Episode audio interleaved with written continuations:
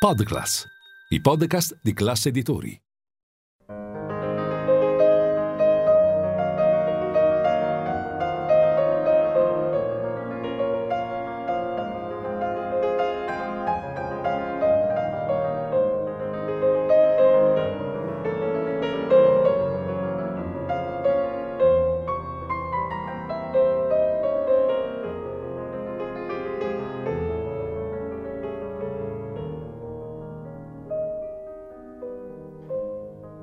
Pianista, un'ora, 88 tasti e un protagonista alla tastiera, per scoprire la musica dal vivo attraverso il più amato degli strumenti.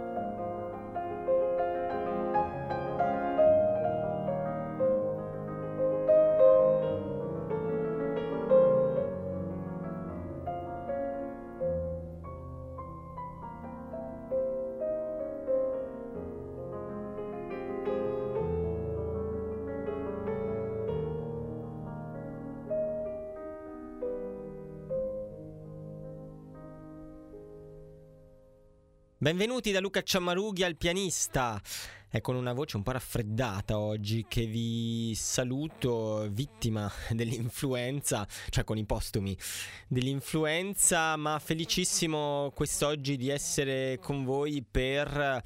parlare di Claudio Arrau, parlare di Claudio Arrau ma soprattutto per uh, ascoltarlo, il grandissimo pianista cileno di cui ricorrono quest'anno i 120 anni dalla nascita, pochi giorni fa appunto la ricorrenza. Claudio Arrau nacque il 6 febbraio del 1903 in Cile, appunto a Chillán, una cittadina in cui ancora oggi esiste un bellissimo museo dedicato ad Arrau con il suo pianoforte originale e poi morì nel 1991. E l'occasione per ricordare Claudio Arrau in questi 120 anni dalla nascita ce la offre uno splendido cofanetto Warner Classics intitolato Claudio Arrau The Complete Warner Classics Recordings. Sono 24 CD che contengono in realtà le incisioni di diverse etichette ora acquisite, confluite diciamo in One Classics e sto parlando di Columbia, eh, Graphophone, Electrola, HMV, Parlophone e Telefunken. Ed è un cofanetto particolarmente interessante perché in effetti comprende registrazioni fra il 1921 e il 1962, quindi dalla giovinezza, dalla prima giovinezza veramente di Arrau quando non aveva ancora 20 anni, nel 21 in effetti era appena diciottenne, fino al 62 quando era un interprete maturo ma non ancora così così maturo come la Rau degli anni 70, 80 e dei primissimi anni 90, è morto appunto nel 91, anni in cui la figura di Arrau era collegata anche a una certa, come dire, lentezza dei tempi, a una certa espansione eh, della dilatazione appunto della temporalità, le grandi incisioni ad esempio dei concerti di Brahms con Carlo Maria Giulini o i grandi cicli eh, di tanti autori, da Mozart a Debussy a Schubert eh, per la eh, Philips, con tempi eh, ovviamente come è normale eh, il più delle volte per un pianista di una certa età più rilassati, più dilatati rispetto alla giovinezza. Ecco, forse rilassati non è nemmeno la parola giusta perché Rau seppe sempre mantenere quella tensione espressiva e quella vitalità, quel pathos che sono sempre stati una sua caratteristica, anzi direi che a volte pur dilatando i tempi la sua musica si è fatta con il tempo sempre più vivida e sempre più ricca di vita e di pathos eh, interiore. Tuttavia è anche giusto riascoltare queste incisioni giovanili, soprattutto quelle fra gli anni 20 e gli anni 50, perché ci mostrano un altro aspetto rispetto a quello eh, che più conosciamo di Claudio Arrau, rispetto a quello che le incisioni Philips ci hanno comunicato. È un aspetto che rivela un interprete tutto sommato sconosciuto rispetto a quello dell'immaginario collettivo. A volte si è avuta quasi l'idea che Arrau fosse un pianista meno eccitante, meno virtuoso, meno elettrizzante rispetto ad altri colossi del eh, Novecento rispetto per esempio a Horowitz, a Michelangelo, a Richter, ma in realtà eh, ascoltando la RAU giovanile, ma ancora la RAU degli anni 50 e degli anni 60, ci accorgiamo che la vena virtuosistica elettrizzante, l'ardore, il gusto per il rischio, addirittura per l'accelerando eh, nei, nei, momenti eh, diciamo in cui la prudenza richiederebbe invece magari un ascoltando erano tutti aspetti molto coltivati dal giovane Arrau, che era un pianista piuttosto sportivo anche, molto moderno e anche molto virtuosistico come sentiremo. Questi 24 CD si possono dividere in due parti, i primi 5 CD rappresentano l'era dei 78 giri invece i dischi dal 6 al 24 la cosiddetta LP era. E il repertorio è molto vasto, naturalmente non mancano i cavalli di battaglia di Arrau nel repertorio tedesco soprattutto, il suo Beethoven il suo Schumann, il suo Brahms, ma eh, come ben sappiamo anche dal bellissimo libro di Josef Horowitz, Conversazioni con Arrau, che tra l'altro fu tradotto in Italia da un carissimo amico e musicologo, critico musicale che purtroppo è mancato di recente, Ettore Napoli, che fece la traduzione per gli Oscar Mondadori di questo stupendo libro di Josef Horowitz. Oggi non facilmente rintracciabile, ma vale la pena andare a scovarlo anche nell'usato, appunto Conversazioni con Arrau di Josef Horowitz, tradotto in italiano da Jacopo Napoli. Diceva in questo libro Arrau si soffermava anche sulla necessità che un pianista esplori il più possibile tutto il repertorio, non proprio tutto tutto, ma insomma la maggior parte. In effetti Arrau suonò di tutto, suonò Rachmaninoff, suonò Ravel, Debussy, qui troviamo Granados, il concerto di Tchaikovsky, il Concertstück di Weber, il concerto di Grieg, ma anche molto Schubert che all'epoca non era così suonato, pensiamo ai Drei Klavierstücke, Mozart, Mendelssohn, Busoni, un pianista che quasi verrebbe da dire enciclopedico, ma che non fu enciclopedico eh, nel senso superficiale del termine. In effetti tutto quello che Arrau suona, come sentiremo, è profondamente vissuto interiormente. È vero che suonò uno spettro vastissimo di compositori, però non di tutti suonò tutto, anche se ci sono alcune sue integrali naturalmente, ma si capisce che Arrau suona veramente soltanto quello che gli è veramente congeniale. Certo, è molto, perché molte erano le sue curiosità e molta era la su- sua cultura, anche filosofica, letteraria, psicanalitica, e quindi aveva preso a entrare in diversi mondi interiori. Pensiamo come entrò ad esempio nel mondo di Liszt, un mondo radicalmente diverso da quello di Chopin, eppure in tutti e due autori Arrau ha saputo eh, dire una parola fondamentale. Pensiamo ai suoi notturni di Chopin o pensiamo alle années de pèlerinage di Liszt, ma anche ai studi trascendentali. Insomma, un pianista veramente alla ricerca di sé attraverso la musica e ricordo ancora una volta la sua grande passione per la psicanalisi che tanto lo aiutò anche a superare dei blocchi interiori, alla, all'autoanalisi anche che ha fatto su di sé anche come musicista per tutta la, la carriera è un pianista veramente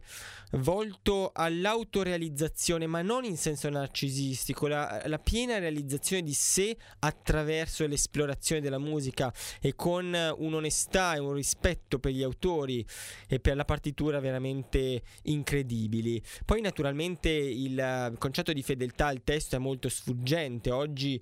non, non possiamo essere certi che il Brahms di Arrau o il Beethoven di Arrau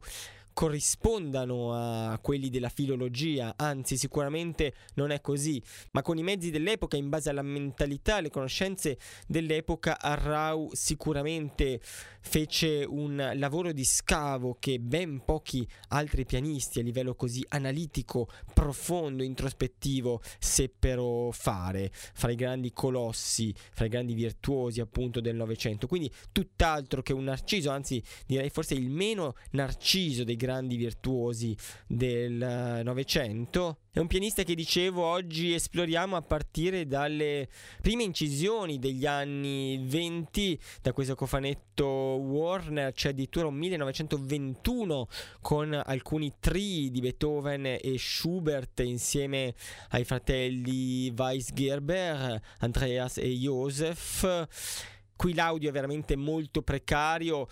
e inoltre sono prove di una RAW diciottenne che diciamo non vale ancora veramente la pena di ascoltare mentre eh, quelle del 1927 le incisioni intendo del 1927 sono già molto molto più importanti per eh, capire l'evoluzione il percorso di questo gigante del pianismo del Novecento. Io partirei quindi proprio dal 1927 con un po' di Chopin innanzitutto lo studio opera 10 numero 4 su cui poi Arrau tornerà molte volte. Soltanto in questo box ci sono 5-6 diverse interpretazioni di questo studio quasi fosse una sorta di cartina di tornasole in cui Arrau rispecchiava i propri cambiamenti e qui abbiamo proprio lo smalto del giovane virtuoso ma già una tendenza che poi sarà tipica degli anni 30 a quella Neue Sachlichkeit quella nuova oggettività quella ricerca di chiarezza assoluta e di nitidezza che saranno proprio del pianismo degli anni 30 e 40 e che si staccano diciamo dai manierismi dei primissimi decenni del Novecento. Quindi già, ehm, già Rau guardava sicuramente avanti in tal senso. Siamo appunto nel 1927-28 con questi studi. Dicevo l'opera 10 numero 4 ma anche l'opera 25 numero 2 in cui abbiamo la componente più eterea impalpabile del pianismo chopiniano aria Ariel del pianoforte veniva definito non a caso Chopin e qui la leggerezza, la levità di Arrau sono veramente encomiabili. Così come è encomiabile il modo in cui fa respirare la primissima nota dell'opera 25 numero 1, ascoltiamo anche questo, dopo, ehm, dopo l'opera 10 numero 4, una sola nota è già quasi un mezzo miracolo. Mi riferisco alla prima nota dell'opera 25 numero 1, cosiddetto studio delle arpe, con questi grandi arpeggi vaporosi e sentirete come questa nota viene sospesa quasi nell'aria e poi ricade prima che inizino appunto i grandi arpeggi di questo studio. Claudio Arrau al pianoforte nel 1927, musica di Frédéric Chopin.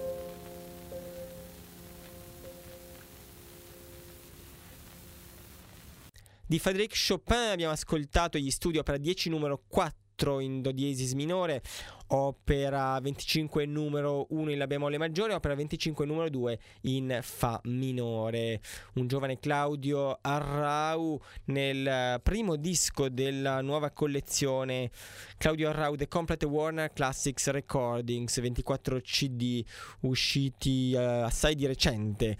E ricordo che siamo nel 120 anno dalla nascita del grande pianista nato a Xi'an in uh, Cile, formatosi poi in Germania con uh, Martin Krause. E dopo Chopin, Schumann con uno dei cavalli di battaglia di Arrau, il Carnaval, opera 9, naturalmente non tutto perché oggi vorrei proporvi diverse cose, una selezione che però sarà assolutamente indicativa della passione eh, ma anche della ricchezza di contrasti con cui il giovane Arrau affrontava Schumann, il mondo di Florestano e Eusebio portato veramente agli estremi e vorrei farvi ascoltare Vals Noble con un fraseggio veramente da capo capogiro, da manuale, oserei dire, ma anche, oltre che perfetto, molto, molto sentito e molto personalmente vissuto. E poi Eusebius e Florestan, appunto, eh, antitetici. Eusebius lentissimo, eh, lunare, in cui ogni nota viene fatta desiderare, quasi in una sorta di timidezza del personaggio malinconico che si rivela attraverso le note. E poi Florestan invece molto più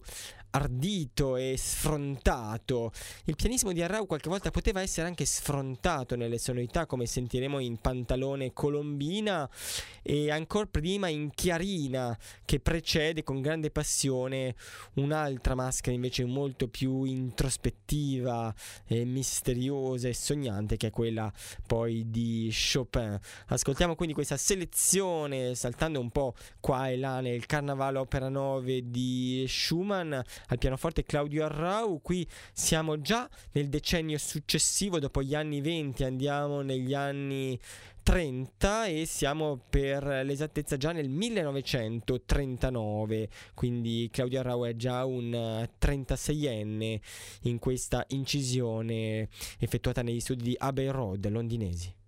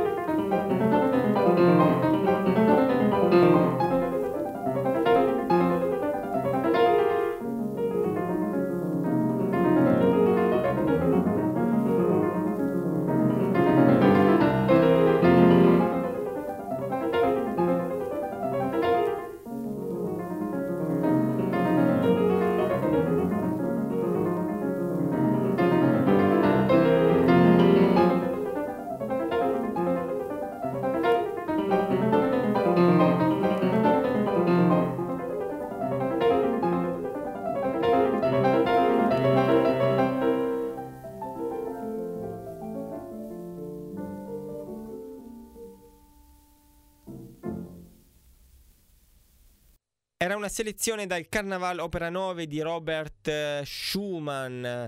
I miracoli di Claudio Arrau, grandissimo scultore del suono, eh, veramente ci fa sentire la tridimensionalità del suono, è un cantabile che va sempre a fondo del tasto con la sua idea che spalla, braccia e corpo dovessero essere rilassati e che il pianista quasi dovesse appoggiarsi sullo strumento, eh, liberare le proprie energie sullo strumento, quella liberazione che poteva avvenire soltanto tramite il completo rilassamento e non certo attraverso la tensione. La tensione veniva piuttosto quella espressiva, intendo dal cuore, dall'animo, appunto, non tanto dal, dal muscolo che, che in Arrau è, è, funzionale naturalmente ai movimenti, ma è un muscolo che non viene mai sovraccaricato. E forse proprio per questo Arrau era capace anche di grandi sonorità, eh, sonorità grandi ma non legnose, anche se ovviamente questo si poteva godere forse ancora più dal vivo che, che nel disco. Alcuni dischi sono fin troppo secchi, eh, diciamo non è questo il caso perché questo carnaval ha veramente una bella presa di suono, ma soprattutto abbiamo potuto ascoltare in questo Arrau ancora giovane, ancora poco più che trentenne, quel, quel piglio, quell'ardore giovanile che poi naturalmente si trasformeranno in qualcosa di diverso, in un Arrau forse più saggio, più filosofico, ma come sentiremo non meno ovviamente intriso di, di passione. E procediamo con un piccolo assaggio dal concerto numero 1 in Re minore, opera 15 di Brahms, un piccolo estratto dal primo movimento quando c'è l'ingresso del pianoforte, questo maestoso e poi poco più moderato, un concerto che Arrau ha inciso molte volte, che ha suonato moltissime volte e questa incisione con Basil Cameron e la Philharmonia Orchestra non è forse, anzi sicuramente tra le più perfette tra le più coerenti nel rapporto fra solista e direttore, fra solista e orchestra, ma è anche molto indicativa di un cambiamento che eh, Arrau cominciava a mettere in atto già negli anni 40, qui siamo nel 1947, sempre un'incisione londinese e sentiamo che rispetto all'introduzione orchestrale, che è piuttosto spedita, forse fin troppo rispetto al maestoso chiesto da Brahms, Arrau trattiene un poco il tempo, il suo ingresso è più meditativo, è più pensoso e anche un po' ci sembrerebbe quasi col freno a mano rispetto all'orchestra, ma in realtà è qui che Arrau inizia appunto la sua trasformazione, non dovuta assolutamente a un declino tecnico, quanto a una volontà volontà di andare controcorrente rispetto eh, diciamo a tutta quella eh, estetica che si andava formando con i grandi concorsi internazionali, con una competitività pianistica sempre più accentuata di cui oggi facciamo un po' le spese e Arrau invece iniziò come dire a farsi delle domande quasi di deontologia, di etica pianistica, eh, quasi chiedersi perché sto suonando così veloce, perché invece invece non cerco di valorizzare, eh, di approfondire ogni singola nota e di rivelare il più possibile, diciamo, il carattere introspettivo di questa musica. Sicuramente Arrau eh, sposava una certa concezione religiosa della musica che dall'Ottocento era confluita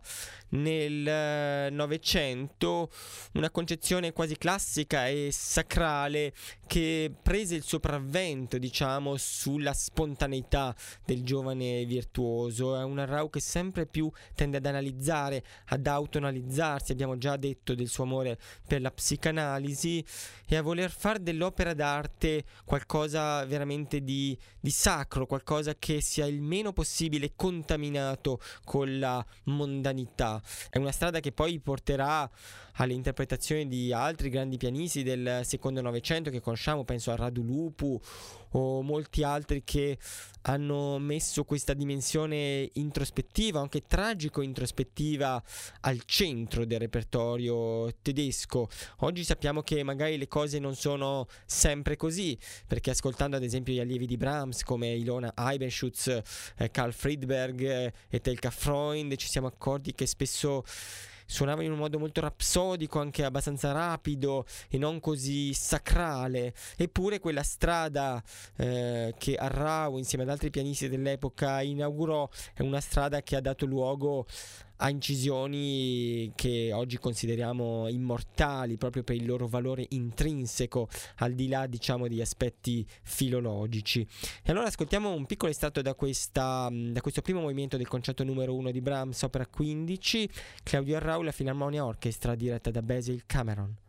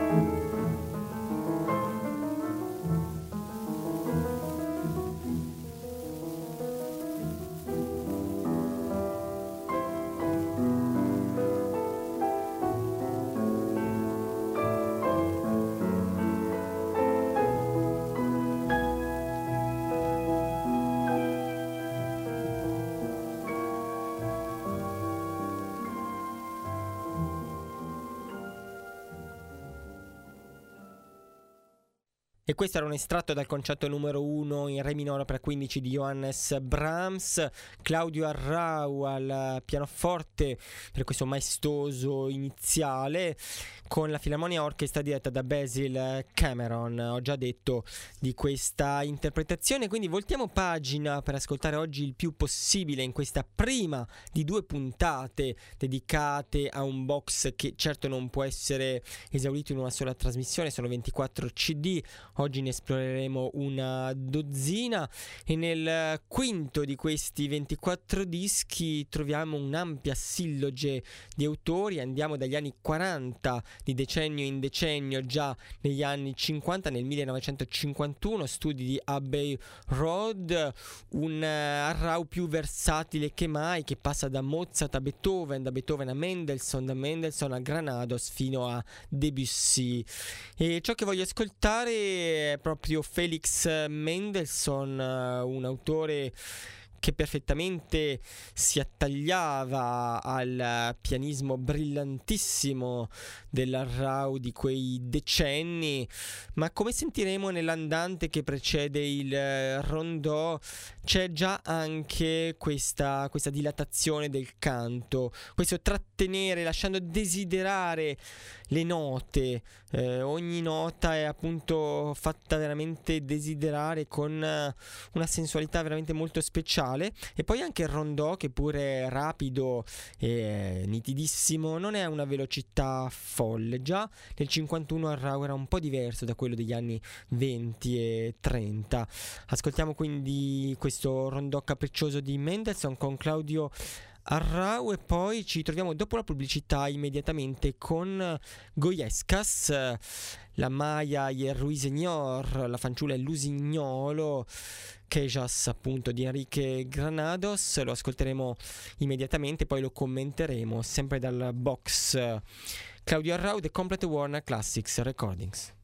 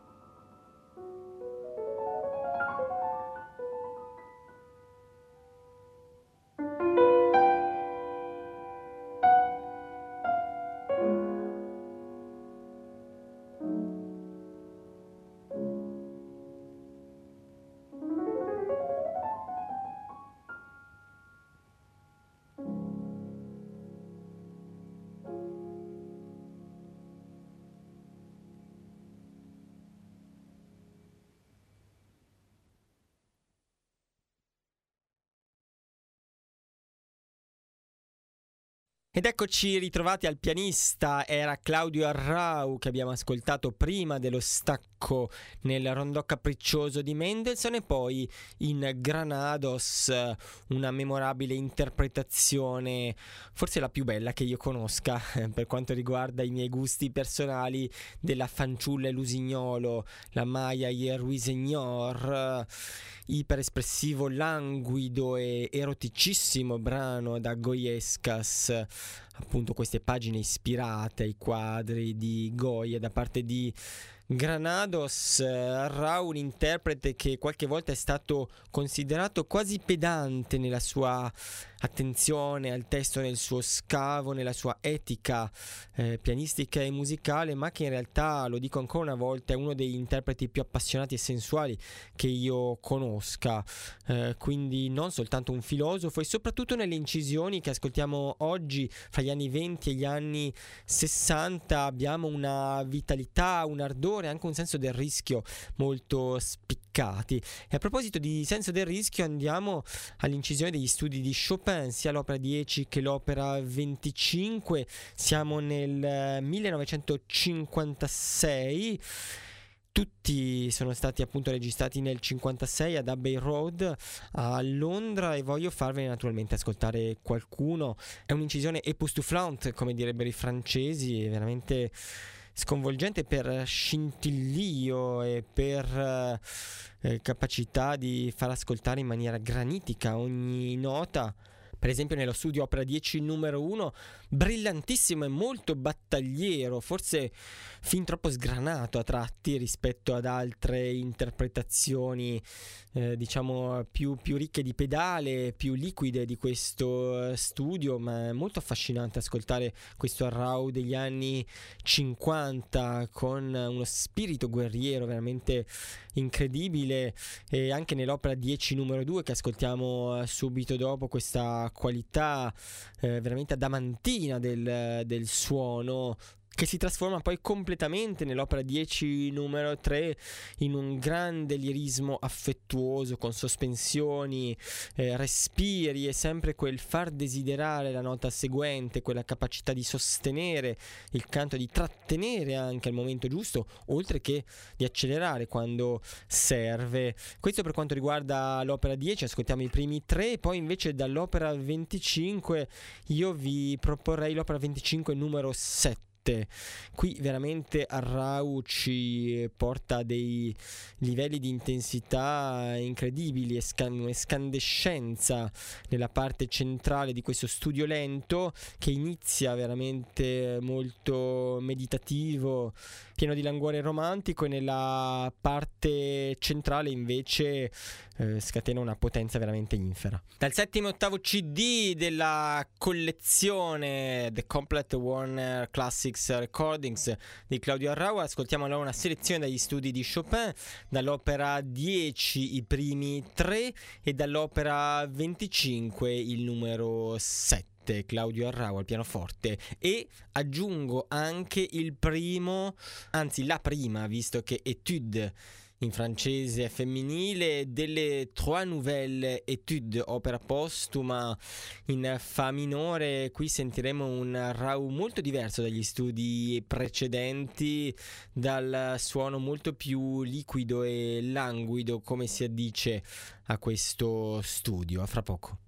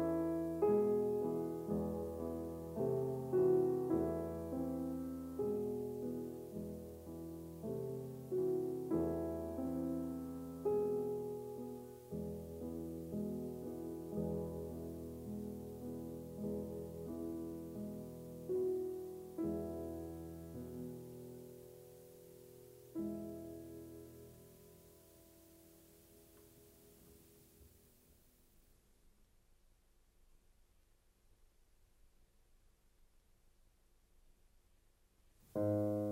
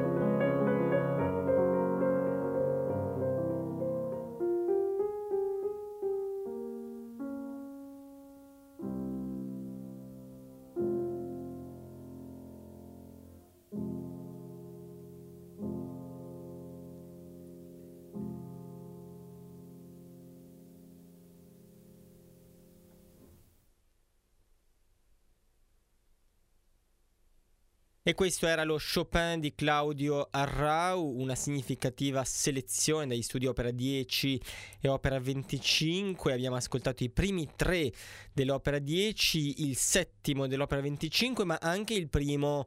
dei tre nuovi studi o la prima delle trois nouvelles études che dir si voglia se vogliamo appunto definirli in uh, francese eravamo nel 1956 per un'integrale che non abbastanza spesso viene ricordata. Si ricorda Claudio Arrau soprattutto per le sue interpretazioni dei notturni, ma anche questi studi sono veramente notevoli. Ancora una volta, come in Schumann, lo avevamo sentito nel Carnaval, Arrau sa trovare dei contrasti di umore, eh, dei contrasti di affetti veramente radicali. Eh, abbiamo sentito la distanza, ad esempio, fra i primi due studi studi dell'opera 10 e il eh, terzo, ma anche all'interno del settimo dell'opera 25, quell'improvviso furor dionisiaco nella mano sinistra che poche volte è suonato così terribile veramente. Eh, vengono in mente le parole di Rilke, il poeta, nelle sue elegie duinesi. Il bello è solo l'inizio del eh, terribile. Una frase che mi viene spesso in mente quando c'è un interprete che riesce veramente a passare in modo così repentino da, dal bel suono, da un lirismo caldo, affettuoso, a uno scatenamento invece di forze infere eh, così radicale. E oggi ci salutiamo naturalmente con un po' di Beethoven, non può mancare Beethoven nei nostri ascolti, Beethoven eh, che per Claudio Arrau fu fondamentale, tutte le sonate ovviamente, ma anche tutti i concerti e quindi ci salutiamo proprio con uh, due estratti beethoveniani. Il primo movimento dalla sonata Waldstein, qui siamo ancora una volta negli anni 50 e per la precisione nel 1957, esattamente l'anno dopo l'incisione degli studi di Chopin, ma sentiamo che Passata la metà degli anni 50, Arrau interpreta Beethoven in modo diverso rispetto a come lo suonava nella prima giovinezza. C'è un carattere più riflessivo e c'è anche un andare controcorrente in questo primo movimento della Waldstein, allegro con brio, in cui eh, Arrau stacca un tempo decisamente più lento rispetto a molti dei suoi colleghi, con una ritmicità meno fibrillante, soppesando di più gli accordi iniziali, ma questo naturalmente è funzionale a tutta la costruzione del primo movimento e anche una certa unità di tempo con il secondo tema di carattere intensamente lirico nella tonalità di Mi maggiore, questo collegamento bellissimo da Do a Mi che Beethoven eh, fa. E c'è un'unità profonda in questa interpretazione di Rau. Eh, non si tratta appunto di un patchwork come a volte accade, ma è tutto molto pensato pensato al fin di mantenere una sorta di unità che quasi definirei aristotelica in musica, questa unità di, eh, di, tempo appunto in questo allegro con brio. E mm, nel libro di Joseph Horowitz, Conversazioni con Claudio Arrau, Arrau polemizzò un po' sull'aspetto eh, dell'eccessiva lentezza, presunta lentezza di certe sue interpretazioni dicendo eh, secondo me io sono nel giusto, diceva, e, e, sono gli altri a sbagliare suonando troppo veloce. Naturalmente era molto, questa sua presa di posizione non era arrogante, aveva anche un pizzico di umorismo, di autoironia, ma certo è che in quegli anni uh, Rau ci insegnò a pensare la musica al di fuori dalle categorie esibizionistiche, narcisistiche e diciamo anche al mondo un po' fato delle, delle competizioni per scavare veramente in profondità nelle opere, a volte anche al di là, diciamo, della, della filologia quasi, come per cogliere una dimensione assoluta, atemporale dell'opera d'arte. Così nella Waldstein, ma non è soltanto con Beethoven che ci salutiamo, ma anche con uh, il suo Zwillingsbrüder, uh, fratello gemello in un certo senso, Franz Schubert, uh, così vicini, così lontani potremmo dire, e questo Schubert dei momenti musicali di Arrau, sempre negli anni 50, è veramente strabiliante per la ricerca sul testo, la, il tentativo di, di, mantenere ad esempio i staccati al basso eliminando ogni pedale, ogni tradizione diciamo tardo-romantica e riportando Schubert alla sua essenzialità. Un secondo momento musicale eh, veramente incredibile quello di Arrau e che magari commenteremo più attentamente la prossima volta perché oggi non abbiamo tempo e vorrei invece ascoltarlo. Ma sicuramente questa, questo, questa quasi assenza di pedale e questa essenzialità soprattutto nella parte tragica centrale poi anche nell'esplosione del, del forte fortissimo nella seconda parte non passa inosservata. Vi lascio quindi con Beethoven e Schubert Schubert e Claudio Arrau. Una buona serata da Luca Ciammarughi.